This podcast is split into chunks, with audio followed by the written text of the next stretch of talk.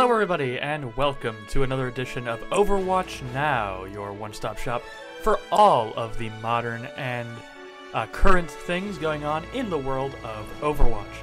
I am your host, Dylan the Dude, and joining me as always is my wonderful Masters co host, the Music Man. Say hello. Hello, everybody, and just a quick reminder: we uh, we will be discussing all of the things that happen both in casual Overwatch and competitive Overwatch, and there's a lot of things that happened just in the past couple of weeks alone. So strap yourselves in; it's going to be a bumpy ride. But before that, I would like to say thank you to Dude Media Network for uh, allowing us to produce our show here and uh, to put it out for all of you fans. Uh, other shows to look out for are Breaking the Lore, uh, starring uh, Sarah and Nissa, which is also on the same network. They are great at what they do, and they dive into some pretty interesting topics as well, so don't forget to check them out, as well as some future upcoming shows yet to be announced. Stay tuned to the Dude Media Twitter and here at Podbean to find out more. And last but not least, before we get into uh, the show here proper, congratulations, dude! Uh, we both play competitive Overwatch here, like most of you listeners probably do. And music here Hi. finally hit Masters Yep. on Tank. Yep.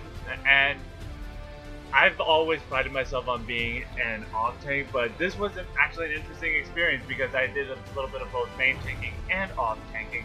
But it's such a surreal experience. I've been telling Dylan here that just a couple weeks ago, I've been like hard stuck in plat for ongoing like 10 months. And even when Dylan first met me, he remembered the time where I was hard stuck in gold. And I started from literally the bottom of the barrel. So being up here in Masters, it, it's just a wonderful experience. And I really appreciate everybody that supported me to help me become good enough at the game to reach this level. For, from what I had seen of your streams and seen you play, uh, I'm gonna give it to uh, the play of the game there to Zarya, who you played in a lot of those games. So Zarya carried your uh, your little behind the masters. That's the, the the gimmick I'm going with here. But no, ser- seriously, dude, congratulations. Um, it is a big accomplishment. Yeah. Top four percent or five percent, I think, of Overwatch players are in Masters and above. So, congratulations. But speaking of the game of Overwatch, let's get into our first bit of the show here, which is actually something we can talk about because there is a new experimental card here in the world of Overwatch, and it's a pretty sizable one that I'm gonna actually uh, say. I feel a lot of it came from this very recent, uh, or uh, what will now have been last week's uh, hero band system. So. Blizzard does do the hero band system, and not many of us really are 100% sure of why they do the hero bands they do for the competitive ladder. Well, from my perspective, the ones that they did last week were directly to test the strength, flexibility, and validity of certain heroes, and those are the heroes that we saw get changes in this experimental patch. Music, are you ready to go down some of these and uh, see what awaits us? Um, sure, let's go. All right, so the first change we have here, and I think it might be, in my opinion, the overall uh, most changes that's done in this experimental patch, is to one of the most struggling hit scan characters in the game, in my opinion, and that is Ashe. Oh Now- yeah. Now, Ashe was in the patch or in the bans last week the only real hit scan slash Pharah counter that you really had, and I believe that was on purpose to kind of test to see if she would still be played uh, in lieu of McCree, in lieu of Widow, in lieu of these other hit scan heroes. Which, So, to be fair, which to be fair, she did get a lot of play, play time. However, I do need to say that she's not the only Pharah counter. We do have Bastion, but Bastion is such a niche hero that you really don't see him outside of pirate ship comps. Well, and he's also outed by range. I mean, if your Pharah is playing uh, far enough away, yeah, you probably won't be directly countering the Bastion, but the Bastion won't be directly countering you either. It's, uh, Bastion more worked as just an awkward deterrent for Pharah that was easily counterable by other heroes. Which is Um, fair. Yeah. But the biggest one was D.Va being gone, which is why I think Oh yeah. Pharah had a lot of free reign. However, we're not talking about D.Va. We're going to be talking about Ashe's Viper, her main weapon. Yep. So, the ammo uh, size has been increased from 12 to 15, which I do believe, especially with Ashe, who's like one of the only characters that reloads individually, like individual ammo reloads. I think that's huge. That's wonderfully helpful because there'd be many times when you'd be like, you know, just in the middle of a firefight, you'd lose, you know, or you'd be shooting and everything. You're down to like one or two shots, and then say a Genji comes in on you and you try to shoot him. The Genji just jumps around you and just messes with you while you're trying to reload, and then stop reloading to shoot one shot. And uh, so it's very awkward. So I think that extra ammo boost will definitely do a little bit. Uh, you think similar, or do you think it's not that big? I think the I think the ammo increase is really necessary for what Ashe is trying to accomplish, so to speak. Because with the 12 ammo, while it's a nice round number, it's very awkward to use, like you said. I don't think the awkwardness is in the ammo count per se. I think it's in the reload mechanic. Because, like you said, Ashe reloads every individual bullet into her rifle, and that does take some time, and that reload can be cancelled by either aiming down sights or taking another shot or using another one of your abilities as Ashe. So I think it's something that they just need to do something with the reload mechanic and the reload speed to be able to utilize Ashe just a tad bit better. But who knows? We might see something about the reload animation or reloading stuff, stuff in this experimental car. Which what I'm seeing right now is that, according to the note, we can start reloading much more quickly after firing a scoped shot. Now, I'm not sure the exact ramifications or ex- exact uh, specifications of what that means because, as far as I'm aware, you can reload basically whenever, whether you're scoped in or not. Yeah, but with with what I'm seeing here in the patch notes, so I'm gonna mix all of these together. Um, shots no longer queue up for the next shot if pressed slightly before the recovery is finished. Unscoped shots to reach maximum spread increase from 4 to 6. Unscoped shots can now be fired much more quickly after firing a scope shot, and like you said, you can now start reloading much more quickly after firing a scope shot. These four changes together all I think are more designed to make Ashe feel like a little more of a quick hero, or a little bit more of a quick um, shot, because the way that Ashe was designed was as kind of a bolt action rifle.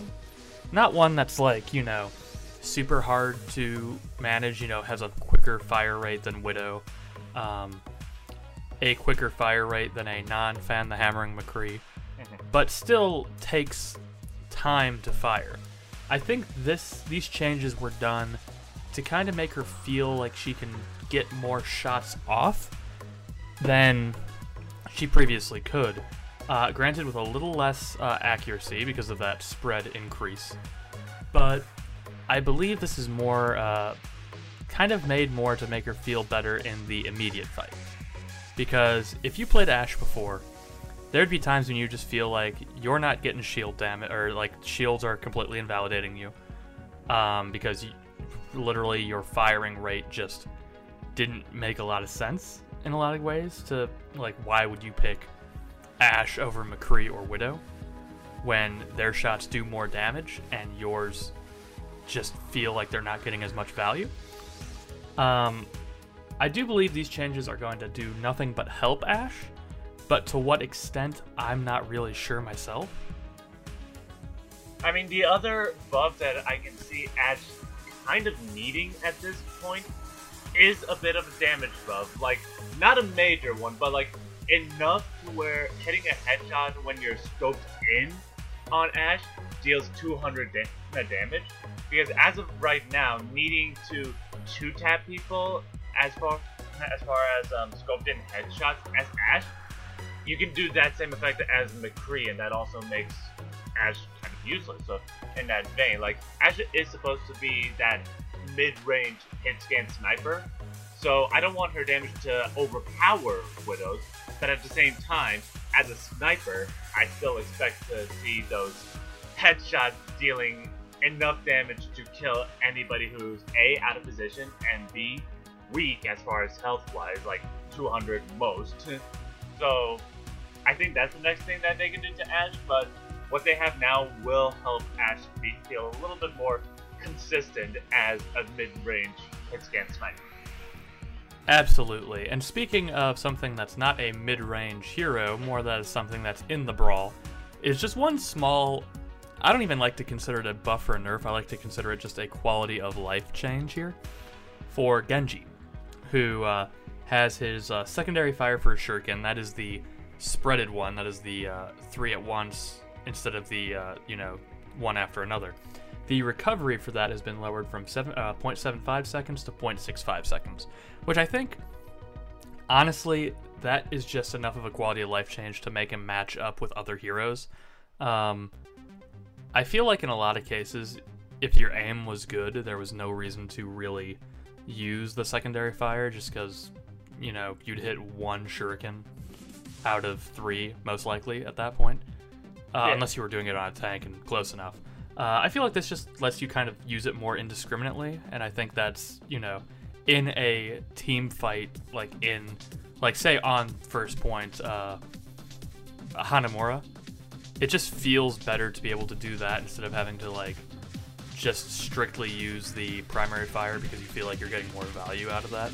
Uh, I think this is a fine change. I think it's one that won't uh, make Genji the top tier, but I don't think it's gonna really drop his stock any. I think it's just a nice, solid, middle of the road quality of life change. Well, another thing about the right click for Genji Shuriken is that, yes, it does three in a horizontal lay- in a layout, kind of like a cone method type of thing, but at the same time, that also makes it difficult to run away from. And the fact that they lowered the recovery by a tenth of a second does up the DPS from just right clicking with Genji. So while you call it a quality of life change, I do think that this is a significant enough change to be considered a buff.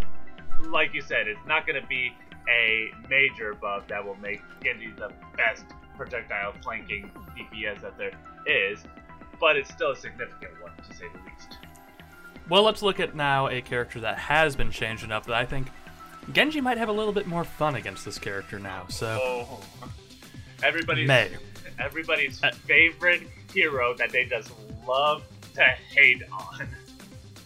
so here is the biggest change. There are two changes, both to her uh, primary weapon, and geez, I think this might be probably the hardest nerf I have ever seen to Mei, even more uh, harsh than the uh, time increase on her wall. Uh, so here we are, the endothermic blaster, the primary fire here. Well, I mean, it, uh, it's actually just the entire thing, but it's gonna be most felt in the primary fire. Maximum ammo for Mei's weapon has been reduced from 200 to 120.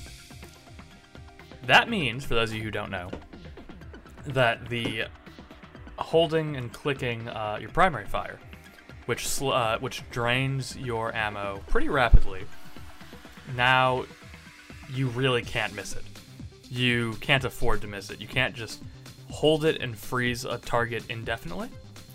You really have to pick and choose what targets you're freezing, and you know you have to be right on it to have that happen. Now, to offset this, the ammo cost for the secondary fire, that's the icicle, um, instead of doing 20 to shoot that, uh, like it was before, it now only takes 10 of your ammo to do that. Which, again, scales well with the maximum ammo reduction. But that ammo reduction music, holy cow, what.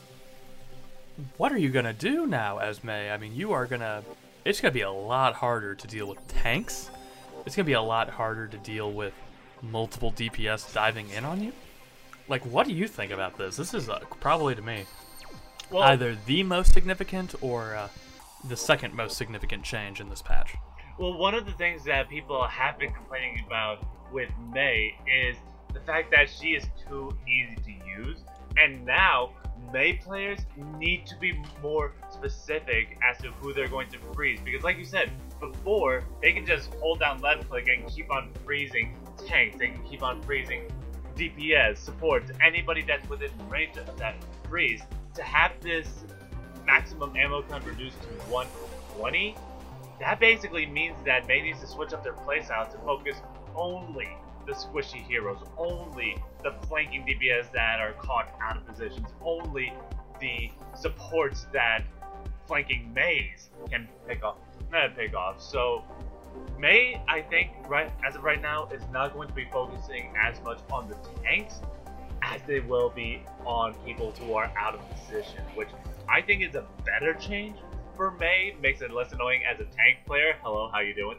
But at the same time, if you're a DPS player that doesn't really know how to get in and out fast, or doesn't really, or a support player that isn't keeping up with their team, you're gonna get picked off more often than you want to be.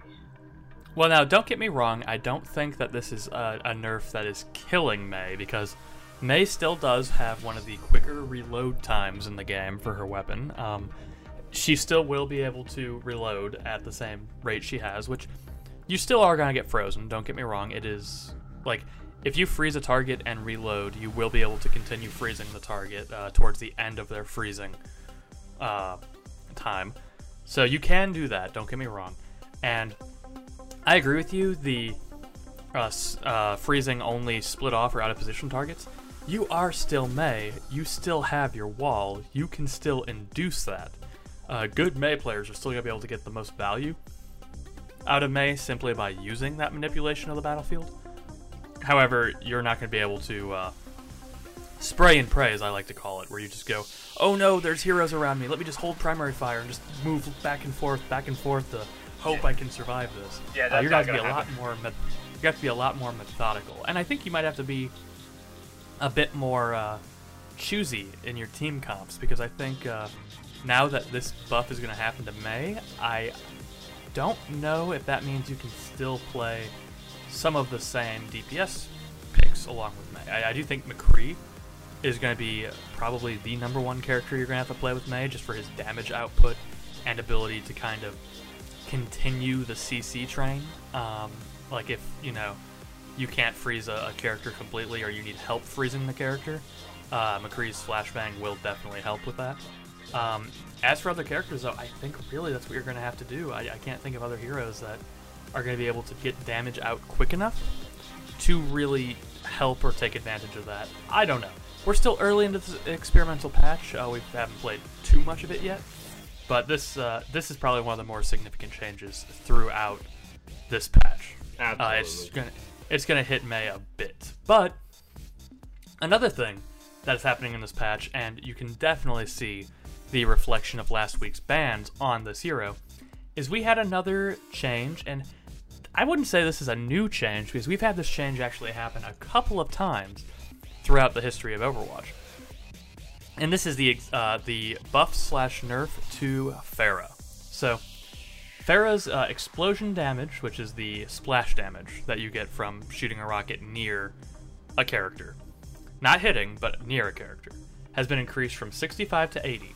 Now, in past uh, patches, this actually was what it was until they reduced it to buff the impact damage. Well, now the impact damage has been uh, decreased from 55 to 40.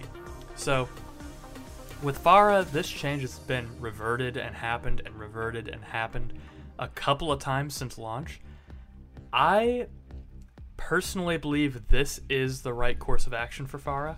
I think this is the way that Pharah should be played, uh, rather than for um, specifically uh, impact damage. I do believe that you get much more value, uh, especially with a lot of smaller, quicker, uh, harder to hit heroes. Uh, I believe the explosion damage is probably what needs to be higher, especially across all levels of play. Uh, I don't know, music. Do you think that this is the way that Pharah should be balanced, or do you think Pharah should be uh, skill shot heavy, uh, impact damage prioritized, uh, like it was previously? That's the part that I'm not sure because while I do agree that having the bigger explosive damage is beneficial for Pharah as far as her lifestyle, logistically it doesn't make sense that the splash damage deals more damage than impact damage. Like I think that's still a balance that needs to be toyed around with, so so to speak. So I'm not sure if I agree with the change to the impact damage, especially against shields, because there's so few shield buster DPS heroes that I think Pharah has the potential of being one of them. But with the impact damage being so low, I'm not sure if that's I'm not sure if that's going to mean much as far as breaking shields. Because well, you you know people that say Pharah is a uh, a shield buster. Those are the same people that go, oh, well, if you're shooting at a shield with Pharah, what are you doing? You are a flying hero. You should get behind and start shooting. You should be doing stuff like that.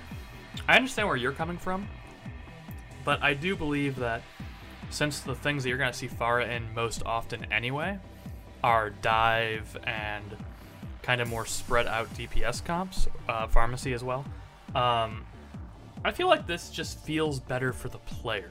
And I did play a bit of Pharah at a lower rank during that patch. It did feel a little tricky at times when, say, you know, uh, Torbjorns, Tracers, um, just smaller heroes that I couldn't really direct hit that often. Uh, it did feel a little, it did feel bad, uh, really, not being able to get them uh, as easily. So I do agree with you. Pharah does have potential for other uses, potential as a shield breaker, potential as a high damage dealing character. But personally, I'm fine with this change. I it might even get reverted again, as it has several times throughout the game's lifespan. So I'm not really sure if it's gonna stick or not. Well, only time will tell. Only time will tell. And you know what did not stick, apparently, according to this experimental patch? The, the Reinhardt. on my boy, my boy Reinhardt. Now, why do you gotta do this to me, Overwatch? Why do you have to take the one thing that my hero finally got, which is a very, very small thing in the grand scheme of Overwatch? The steadfast passive knockback resistance is reduced from 50 back down to 30. Now, is that really the reason Reinhardt is being played constantly here? Is no! really the reason why you're playing Reinhardt? Of course not. You're playing Reinhardt because he has the highest barrier health. He is the most um, tempo-oriented main tank that you have, and many people say that he's the only main tank you can play now. Uh, it's not because of his knockback resistance. That knockback resistance is the only thing that makes him feel fun to play on certain maps. I mean, don't get me wrong, nothing feels worse than being a main tank just being CC'd out of the wazoo. But if you're really trying to take away some of the impact that stuns have on the game, why are you nerfing the only main tank to the point of where CCs feel even worse? I don't understand this change, and I really hope this one doesn't go through because this is such an annoying, aggravating mindset, in my opinion, for Blizzard to take on main tanks, on your only real main tank now. Ah. Now, I understand your frustration because I spent a lot of time climbing with Reinhardt, and it sucks being CC'd to all hell as a main tank player. At the same time, going all the way back from 30%, I don't think that's the right move because as a Reinhardt player, to me, it almost doesn't make sense that I'm seeing my teammates all the way up in the moon. I can't do anything about it because I'm over here stuck on the ground weighing half a freaking ton with all my armor, not armor, and nothing happened to uh, to me. So it's like you're hard, you're hard shielding your Ana or your Zen. That's really what you're doing. Is you're hard shielding a support in that position, and you're sitting there like, you know, you know, little Zen uh, Zenyatta, you have more mobility than I do right now. Be happy with yeah, that. but because I'm just sitting here shielding you. Like that, given the past hero pools, they're gonna have a Doomfist anyways. They're gonna be killing the back. Jesus Christ, you're right. Yeah, so so while having that nice big buffy shield in front of me that is supposed to protect my entire team, but instead is only to be protecting my support line that's to be dope anyways. I don't know. It's like what do you value more? The three people up in the air that really can't do much, or the two supports that are just gonna die anyways, no matter what? All right, you heard music, everybody. Uh, all Reinhardts, just play Doomfist. Um, it is your only chance of not being CC'd. Uh, let's go with it, everybody. Come on. Oh. Doomfist for main tank 2020. or, or in that case, um, just make sure that your Doomfist recognizes that their supports are going to be alone in a 50% knockback reduction or knockback resistant Reinhardt player. Anyways, You know, I, I'm really happy that there's the hero limit does exist because could you imagine a comp game on, say, Well or something, where your the other team could have two Doomfists and just and with with a steadfast nerf, just like uppercut, uppercut, punch, punch, slam, slam, uppercut, uppercut. That'd be the worst feeling for the Reinhardt. Holy cow.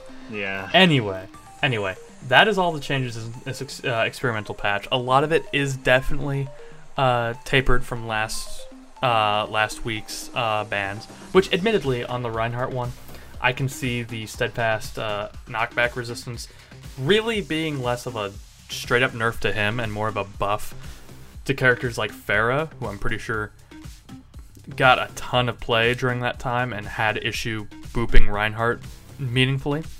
Um, same thing with other characters like maybe Ashe, you know, the coach gun maybe not being as effective, but I still personally uh, think that's the wrong change for Reinhardt, but we'll see where things go. Um, speaking of which, though, speaking of CCs and other things, we've got some hero pools and some uh, some bands this week, don't we, music? Yeah, so we talked a lot about last week's Hero Pool, and to clear everybody's minds who's listening to this and thinking, okay, what are last week's Hero Pool? I don't play Overwatch. What are you talking about? Last week's Hero Pool was a ban to D.Va, my one near one trick off tank, uh, to McCree, Soldier 76, Sombra, Widowmaker, and to Baptiste. Now, like we mentioned before, all of this is done to really help bring out the other heroes in the pool, like Pharah, like Ashe, and to some degree even like Gen- like Genji. This week, however, Blizzard, show some consistency, please, because we went from having a six hero pool ban last week to a three hero pool ban this week, with Hammond being out of rotation, Hanzo, No. Hanzo being out of rotation, and Mercy being out of rotation. So, judging by that no, you have some thoughts about Hammond being out of rotation this week. Look, I think Hammond is a fine hero. Hammond is not a problem. Hammond is not overwhelming the meta. I mean, even in Owl this last week, he had a 14.4% pick rate, which was less than every other main tank besides Road or every other tank besides Roadhog and Winston. It I don't get it. Uh, I didn't know Wrecking Ball was that much of a problem. Um, maybe it is. Maybe it's just for fairness' sake of having everything be banned at some point. I'm not really that sure. Um, I do believe that he's not the most impactful ban this week. Um, but he's just a, a kind of a, I guess you had to do it, sort of ban at some point. But I don't know. Well, It's weird to me.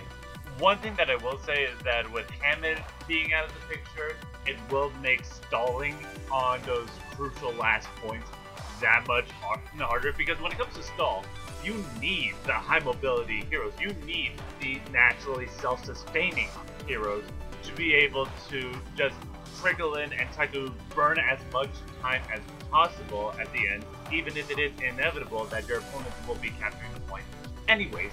But there's always that turnaround that running a stall comp can bring.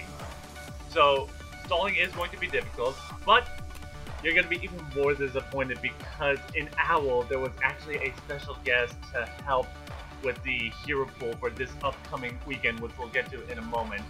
And the special guest, Nori, Zoe's cat, banned the following heroes Brig, McCree, Mei, Hammond. Uh, yeah, okay. So, let's go with, um. Okay, so let's go with it this way. Um, I actually am not a so with the week nine band heroes in comp, Wrecking Ball again. Um, right, not not in uh, Wrecking Ball and comp and in Owl. I don't think that will be a huge change. As a matter of fact, I think Orisa is just going to be seen a lot more in both because, I mean, Orisa was already a lot more often played last week in Owl, and I would assume probably a bit more in, uh, in comp for being just a more flexible main tank. Um, I don't think that's a big issue.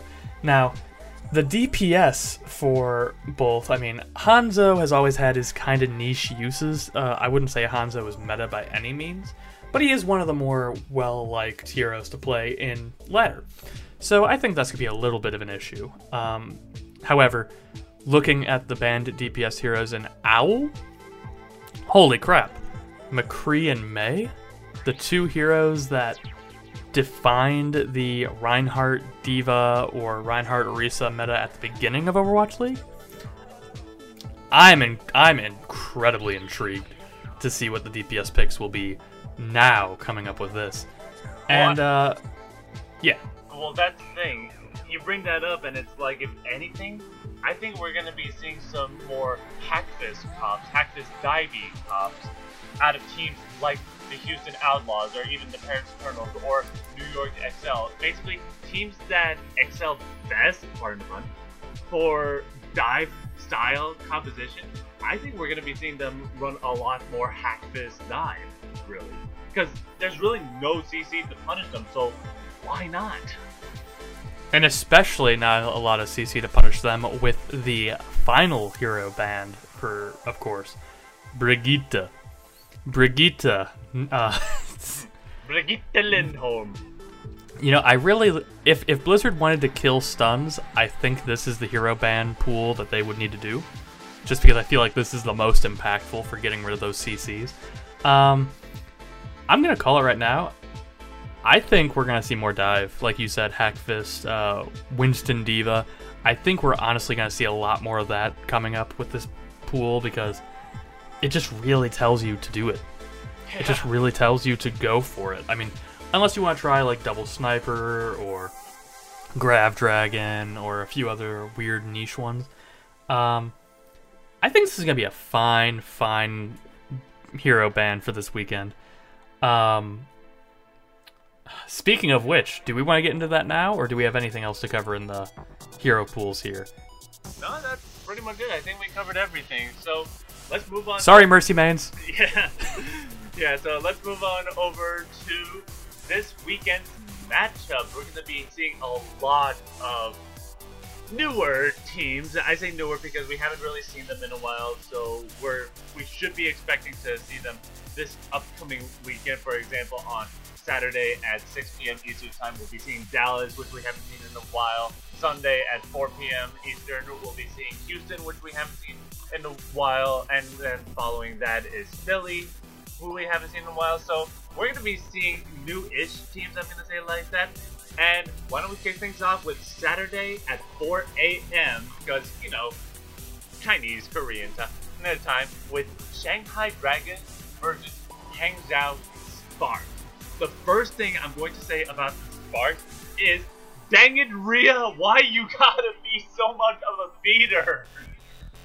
Yeah, that was very rough to watch last week. Um, I feel like we're gonna get a lot of Chinese uh, mirror matches. Like the Chinese teams are gonna perform mostly against each other early on in the day uh, for these for these uh, what these early like early early morning games for us Americans. Yeah. Um, so we're gonna have a lot of repeats here. I feel in the next few weeks of Shanghai, Hangzhou, Chengdu, and Guangzhou.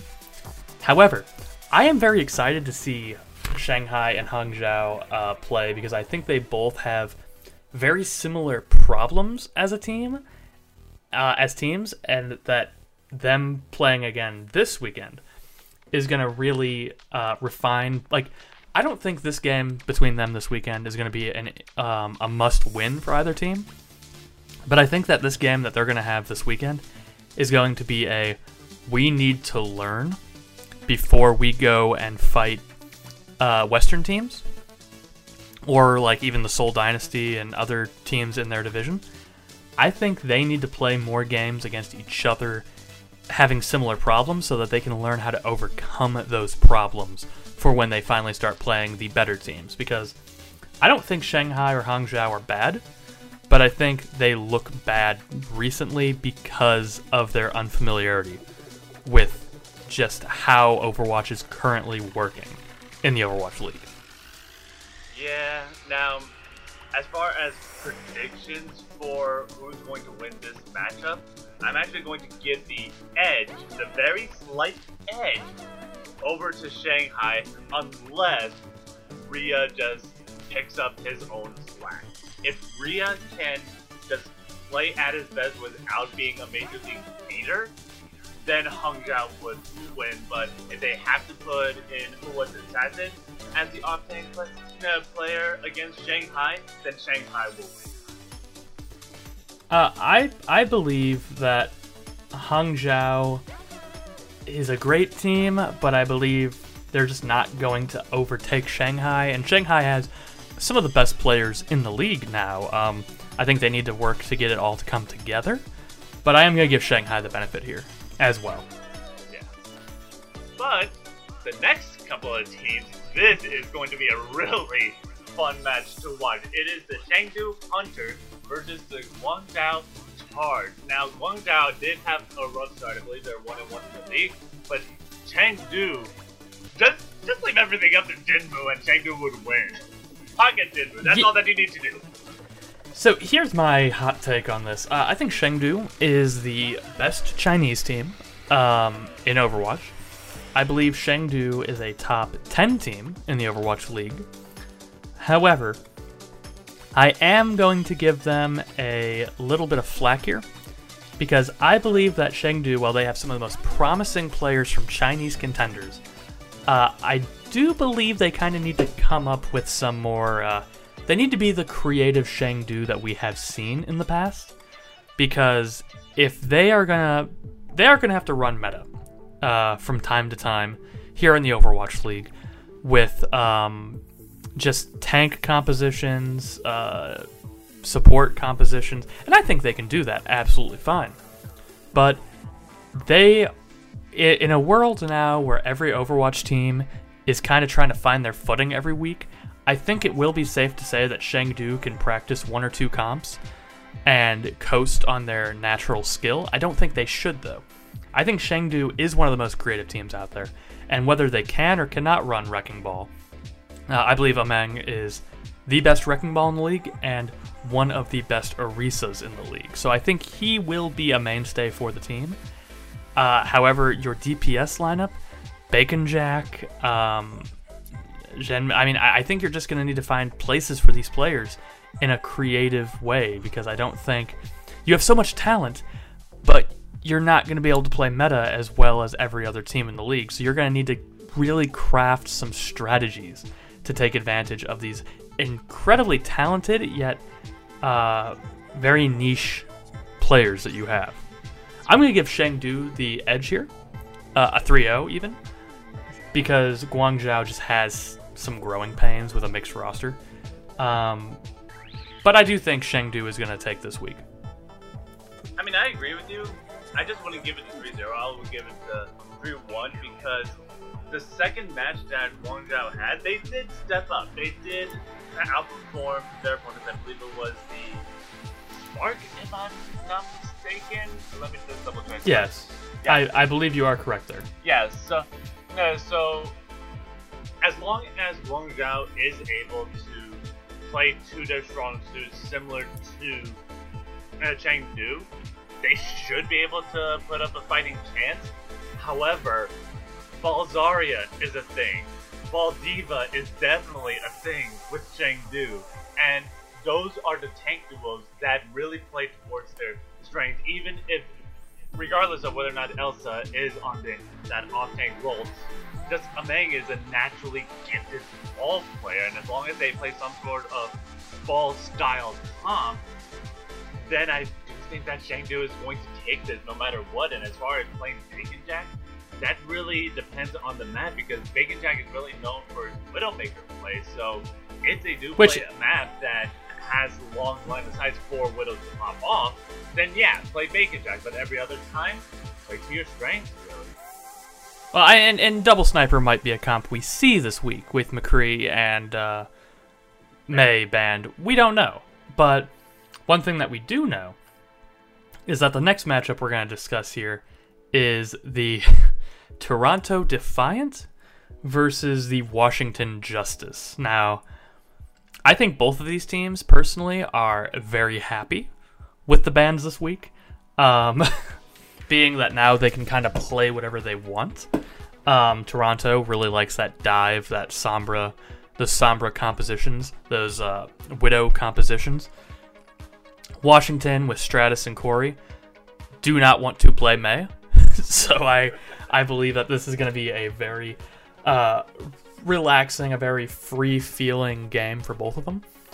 Um, I'm honestly going to say that this matchup though is going to be a battle of the tanks. I think uh, I think both teams have kind of underrated main tank players.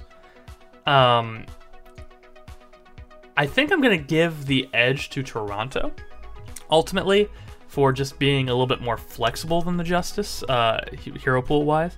But I think this is going to be a game five. I, I don't think this is going to be a very close game. This is probably going to be one of the more enjoyable games to watch uh, this weekend, in my opinion. I think it's going to be a close game too. However, I'm going to give uh, the edge to Washington Justice, mainly because of Ellivote. Like, yes, Nevix is a stellar off-tank player for Toronto, but at the same time, if you look at Ellivote and what he needs to do as a D.Va player or as a Sigma uh, player, even, he gets it done. So I'm not relying so much on Corey and Stratus popping off in their matchup. I'm more relying on Ellivote popping uh, popping off, and if he can do that, then Washington takes a, vic- victory three to two. Two. All right. Well, after that, we get yes. Uh, but yeah, no.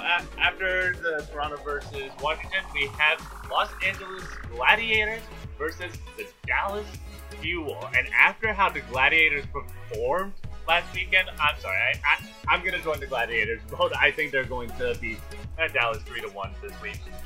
So that's actually something I'm gonna have to say is a very weird one.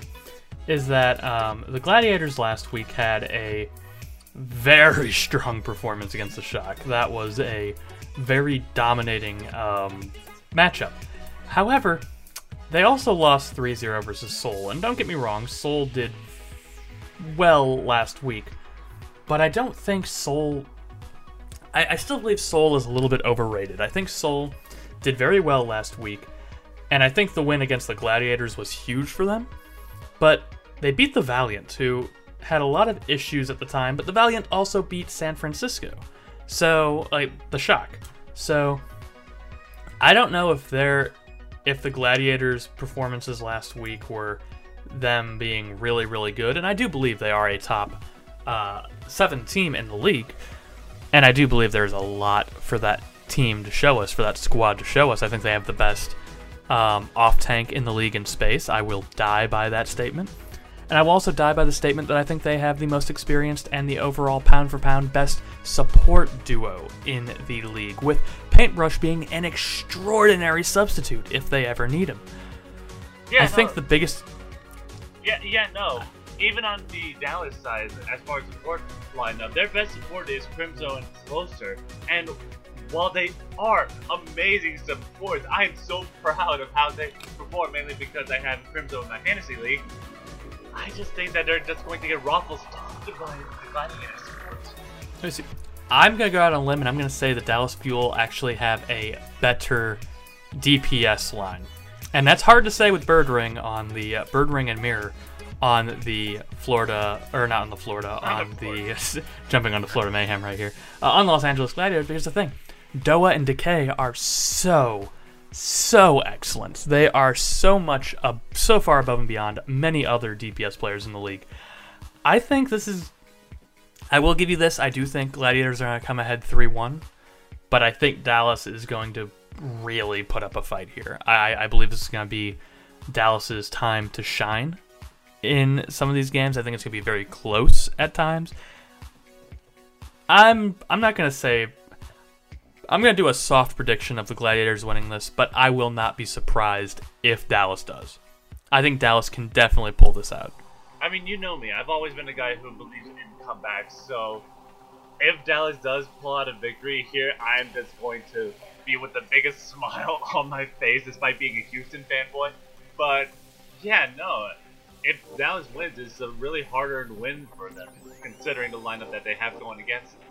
But moving on now, we're going to be talking about the other Los Angeles team, the LA Valiant, against the recently uh, struggling San Francisco Shock. Now, to be fair, part of the reason why the Sharks struggled, at least in my opinion, is because Lucio was banned last weekend.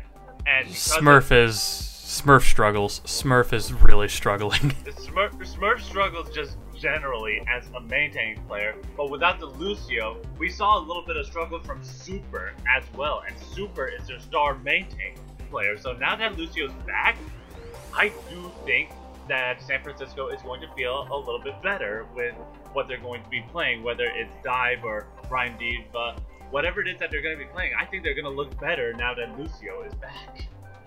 I'm giving this a 3-0 to the. Uh, can I do 4-0? Can I do 5-0? Can I do 6-0? I think this is an exceptional um, San Francisco shock victory. I do not believe LA, uh, the Valiant, while they do have some very good players, and I do really like the Valiant, I just do not believe that with Lucio available and Reinhardt available and Meta, that the Shock are going to lose this because I think Sinatra. I think Mei being banned is going to make every DPS player in the league feel that much better because they're going to feel so much more free. And while um, KSP and KSF, uh, I am saying that right, uh, KSP and KSF. Yeah. Yes. While they are, gr- while they are great DPS players, they were never really hampered as badly by Mei because they like to play a lot of uh, kind of longer range heroes. I feel like they, the benefits of the hero bands are going to be much more beneficial to San Francisco than the Valiant this week. I'm going to predict an easy 3 0 um, maybe a 4-0, maybe. No, it, it, it's only up to three. It's only up to three. Yeah, they might draw a map. That's what I'm just gonna say. They might draw a map, but uh, I, I, do believe San Francisco is gonna win this pretty handily. Yeah, no, I, I, I agree. Now that Lucio is back and Moth is able to properly, quote unquote, enable Super as a Reinhardt player, I do think that Shock is going to take this victory, especially since their DPS can also pop off whenever, and having Architect on the Ana, ooh, I'm sweating just thinking about it. But speaking of which, we have, uh, just to move on a little bit now, that is our highlight match of April 4th, of Saturday. Um, we do get repeats um, Sunday morning at 4 and 6 of Chengdu versus Shanghai and Guangzhou versus Hangzhou. We did talk about those last week. Um, Let's do a little bit of a quick prediction here, though. Who do you got for Chengdu and Shanghai? I mean, last time these two met up, I said that um, it was going to be a close fight. Wrong. I think Chengdu is going to win it again, unless unless Shanghai is going to actually like step up to the plate and adapt to the playstyle of Chengdu. Uh, because while Chengdu does have the more creative side with their compositions, Shanghai, I believe, is more strategic, and I think that as long as they recognize when Chengdu are going to like pull off their moves, so to speak, like if they catch Ameng out of position, out of position, granted they don't have any CC aside from Doomfist Punch or Pharah's Move or stuff like that. But if they can catch someone out of position and keep them out of position, then Shanghai would have the advantage. But given the current hero pool, I'm not sure if that's going to happen, so I'm going to give the win over to Chengdu. Well, I'm going to echo both of these games. I think they're going to be just like last week when these exact games happened.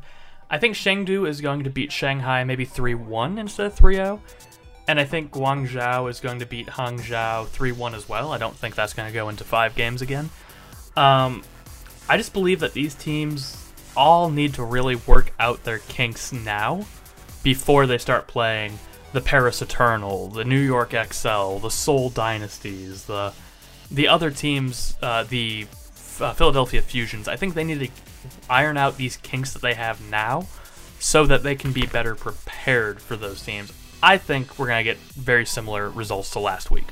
I can definitely see that. Now, the, speaking of teams that um, we, we're comparing these to, it's like so far the teams that we haven't really seen played in a bit are New York and Vancouver Titans. And I'm, this is where I'm going to take a quick pause from the schedule out, outline because one of the things that um, is going on that are causing these teams to just not play so far this season is the infection that we discussed last time on Overwatch. Now, New York is on a total lockdown, and because of that, New York XL, the org, has basically been trying to comply with the recommendations of of WHO, of the CDC, to just stay stay at home, so to speak, which doesn't really help out with the online play because everybody needs to be on the same connection so that we don't have to worry that much about lag compensation. And Vancouver, on the other hand, they just recently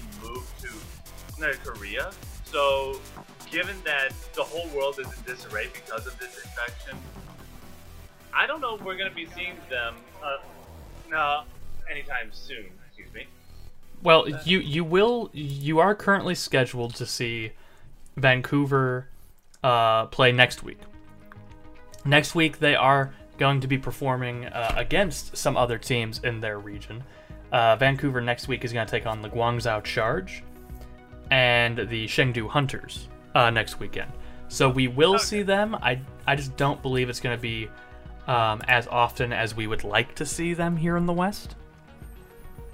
But again, it's like there's really nothing much that anybody can can do. Like Overwatch League has said it themselves time and time again that safety of their players, of their employees, and of the fans are their top priorities. So while it sucks that we won't be seeing a lot of team, uh, teams or a few of these teams often, if at all, I still think that it's for the better considering what's been going on in the world. Now that well, now that we've gone over that for a bit, let's move on to the Sunday matches after 4 p.m. or starting at 4 p.m. Eastern with my team, the Houston Outlaws, versus Paris Eternal. I'm just gonna say it right now. Houston wins. I know that I say that every time Houston goes up against a team, but this time I wholeheartedly believe, believe it. They have the better DPS lineup. They know how to spy check against the Eternals. No, they really do. You're laughing, right now, but there's a reason why Paris. There's a reason why Houston won 3-0 against Paris last the last time they play. They play. They have the better Sombra. They have the better uh, Tracer. They have. They have the better Muma, even. Like, have you seen Muma's play on Winston against Paris that third map? Like, I really think Houston is going to take this. All right. Uh, so let's uh, let's look a little bit at this. Let's um, analyze this a little bit more thoroughly. Music. So, week five Overwatch League Hero Pool. All right. All right. All right. All right. So, who was banned in that? Hmm. Hmm. Hmm. McCree, McCree, Widow, Rein, and Moira. That was the hero bands during that week. I do believe that kind of benefited the Hackfist uh, style that Houston was starting to, to create at that time. I think they got the advantage in that game because of their creativity, and they earned that win. I do believe Houston is much better than a lot of teams uh, and a lot of people give them credit for. I think they are a very good team, and I think this game is going to be very close and I'm actually leaning that Houston has a very good chance of winning this for one sole reason. However, I don't believe they will. I am going to give it a 3 2 to Paris, but while we have it here, let me just announce that there have been two major changes to the Overwatch League in terms of players. Now, Music, are you aware of these? I'm aware of one of them. I'm not aware of the other. And for anybody So- listening that's wondering what we're talking about, the first change that I'm going to announce, I'm going to let Dylan announce the other one, is that HyP from the Paris Eternals has announced his retirement just yesterday. Yes, so I do believe that will have an impact on this match. Um, I've already dropped HyP in my fantasy league for Greyy again, uh, just so I could have a player that will play. Um, but uh, so I, I, that's the that's the reason why I'm thinking Houston might have a decent shot here, might have a really decent shot here.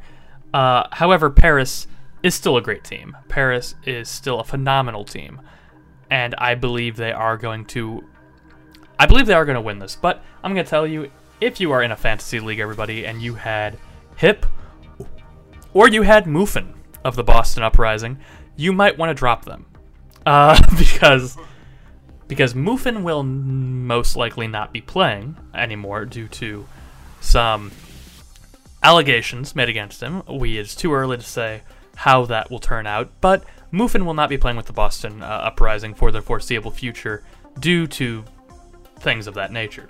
But getting back to the topic here, HyP retiring is a massive blow because HyP was HyP was a player that many people were saying was really washed coming into this season was very um, just very como se dice outdated by modern Overwatch League standards. But they really did manage to give him uh, one last good hurrah here in the last few weeks, having great performances along with FDGod uh, to really help carry the Paris uh, Eternal to some really impressive wins. I think throwing Greyy in there is going to be hard to do so immediately, and I think the transition period for that might cost Paris a game or two and it might be against the Houston Outlaws here. I am still going to go with Soon and the Paris Eternal winning 3 2 in this matchup, but it's uh, going to be very close, and I'm not going to be shocked if Houston actually does win. Well, here's the thing. I know that I've been hyping up the Outlaws this matchup for. For yeah, I know that I've been hyping them up, saying that they have a better DPS lineup. I'm aware that Soon is a good Widow and good Tracer player for Paris. I'm aware that Nico is probably the better Sombra. But in the matchups of Linkzr versus Soon, I think Linkzr will win just because Linkzr has the better Widow aim and the Widow flicks. And I think that Danteh, I, I really do. And I think that Danteh is just going to straight up outperform on Sombra as, as um uh, against Nico. And even then, and even then, it's like if they don't play Linkzr, Blase still has a really strong Doomfist. Yes, but you can't play all three of those heroes at once. No. You you No, no, you Yeah, can't. So that's why I'm saying that they're most likely going to be running Blase and Danteh, only putting in Linkzr on those sniper dependent, those widow dependent maps. And if that is the case, then I do think, then that's how I think Houston will uh, beat Paris. You know, we can agree to disagree here, music. Um, I do agree, though, as one of the few Houston Outlaw fans that you'll find in our social circle, um, along with you, I do have high hopes for the Houston Outlaws. I just really hope that they can find some compositions that work mid match because their players that are stars, like Danteh, Linkzr, and Blase, are not the most flexible, as we have learned. Um, Danteh is. I think Danteh is the most flexible player on that team. Yeah, but mo- you have to. Yeah, the most flexible play- player only being seen play Sombra, Tracer, and Mei. Yes. Uh, however, I think again, this these hero bans are going to be uh, helpful for both teams because I don't think Paris likes playing Mei. I don't think Houston likes playing Mei. I think the the big difference, and I'll give it as another little advantage to the Outlaws, is that the Outlaws like McCree being banned more than Paris does. So, because Blase is terrible on on McCree. Um, Sorry, XE. yeah, so I mean, Exy is. I think Exy is a better DPS than every DPS player pound for pound on Houston, but I don't think he's going to be enough to take that necessarily as easily as he should. Still giving it to Paris personally. Um, this is a hotly debated matchup for us, but let's get to one that's probably less hotly debated. Uh, how hard is Philadelphia going to beat uh, Washington? 3 0. 3 0. Yeah, okay. That, that, that's fair. Uh, Philadelphia is just in a league of their own. Yeah. It's incredible how good they are. Paris beat them. And that's why I think Paris is a top seven team. I think Philadelphia is a top seven team. I think Houston. I want think Houston to be. I want Houston to be a top 15 team, and I think they are. But but it's hard. It really is hard. Um, speaking of though, two teams that might not be top 10 teams or even top 15 teams, uh, the main events of uh, Sunday's games, Dallas versus Valiant. That is such an interesting game to really think about. I mean, I think that is going to go towards Dallas. I'm just not sure how much it's going to go towards. I'm thinking like 3 1. But at the same time, it really depends on what Valiant decides to, play. Because as of right now, Valiant's main concern when it comes to the fuel are Gamsu, Node even, and Crimzo and Closer, really. On, on top of Doha and, and Decay. Like, they really have a lineup going for, uh, for them. So. I don't see any way Valiant can win. They can bring it close, but I don't think they can win.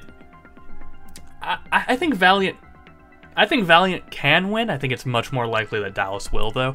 Valiant is getting better and better and better, and I think Valiant is very much like um, the Chinese teams, where they just need to work out these kinks before they get to play the better teams.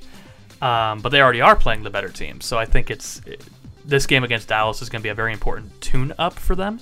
I think for Dallas, this tune-up game against the Valiant is going to be very important for them because these teams that haven't played a lot just need to identify their style and really uh, make a name for themselves here in this current meta, in this current well meta-less meta. You know where there's so many things changing, so many players changing, so many matchups changing. I'm gonna give it to Dallas here, uh, three-one maybe, but I'm not gonna say it's. This is gonna be a fun matchup as well. If if the Gladiator Dallas, or if, if the Toronto and Washington match is going to be uh, the most entertaining for me on the first day, just for both teams being so equally matched, uh, I think Dallas and Valiant are going to be that for me the second day of play. Yeah, I can see that happening. Although Houston Paris is going to be awesome too. I think that is going to be the match of the week, personally.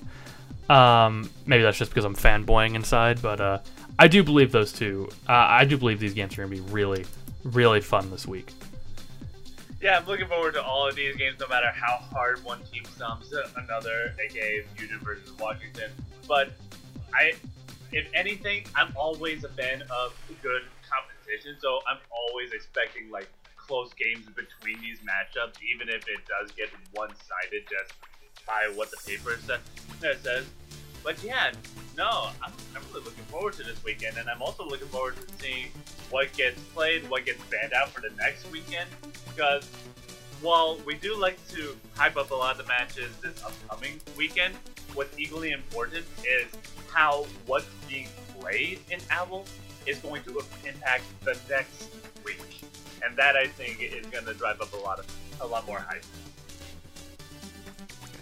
Well, you know, I completely agree, and I think that's going to wrap us up here on Overwatch Now. Do you have any final statements before we uh, close the show?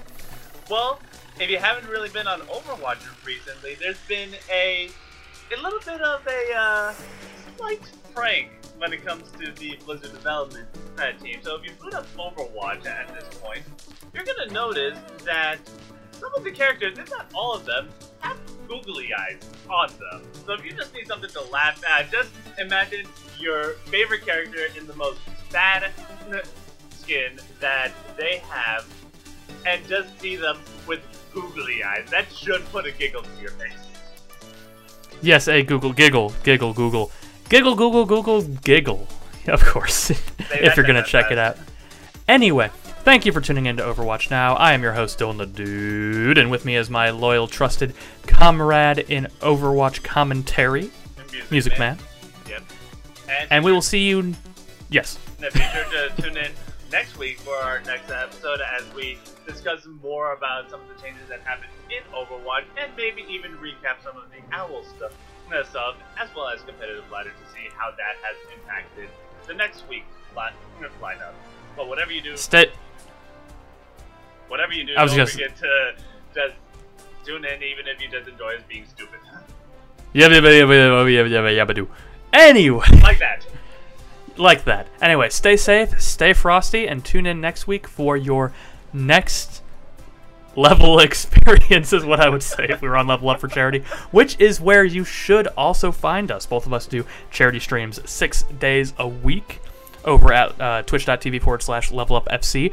Find us there if you would like. Uh, Dude Media on Twitter and uh, here on Podbean is where you will listen to us, follow us, and uh, again, Breaking the Lore and some other shows that are coming up.